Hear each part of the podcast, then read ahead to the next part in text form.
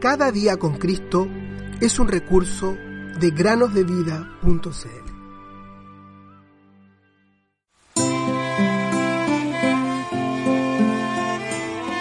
Nosotros amamos porque los amo primero. Primera de Juan 4:19. Muy buenos días niños, bienvenidos a otro día para meditar. En el día de hoy, la meditación se llama Ventanas para ver lo que es bello. Unos niños se divertían en la calle frente a la casa de uno de ellos. La madre del pequeño Enrique estaba en la cocina y mientras pelaba unas papas podía mirarlos por la ventana y también oír lo que decían. De repente, los niños interrumpieron sus juegos y se pusieron a discutir. Nuestra casa es la más grande y hermosa del pueblo, dijo Rosa. Pero el frente de la nuestra mira hacia la plaza del pueblo y es la que está más cerca de la escuela, replicó Mariana con vivacidad.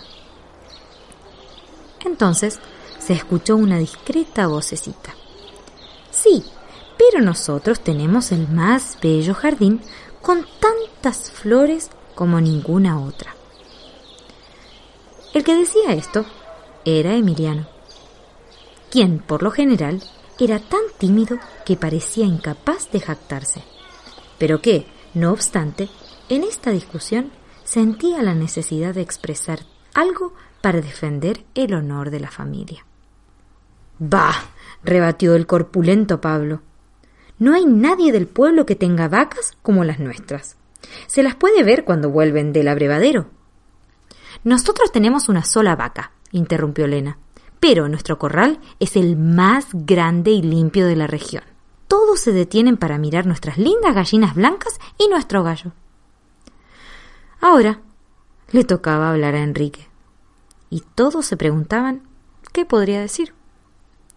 Incluso su madre, quien desde la cocina había seguido la conversación, sentía que su corazón latía con fuerza.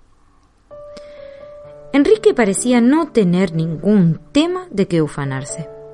Sus padres tenían una casa muy pequeña y sin jardín. No tenían ni ganado ni corral.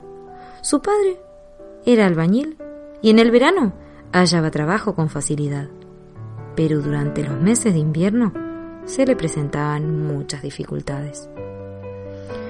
Además, Enrique había nacido con una liceadura y para que pudiera caminar bien había sido necesario practicarle una costosa cirugía. Durante muchos meses e incluso años, sus padres habían ahorrado el dinero necesario para esa operación.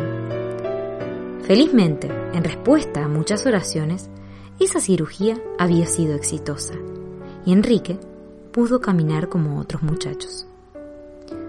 Toda la familia se sentía muy dichosa por ello.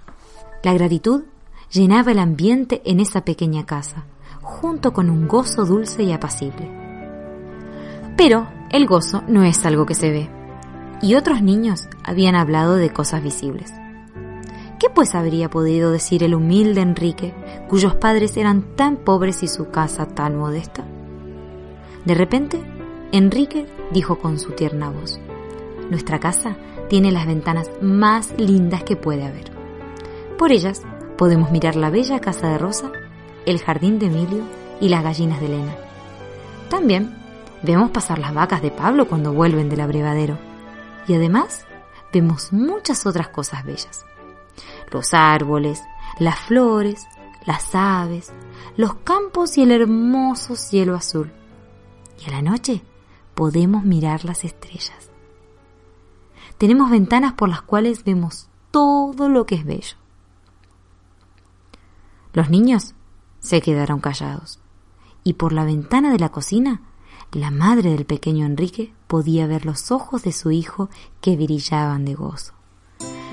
Oh, Dios mío, pensó ella, permíteme que siempre pueda darle a mi hijo ventanas por las cuales él pueda ver las bellezas de la tierra y más aún las glorias del cielo que tú has preparado para tus hijos.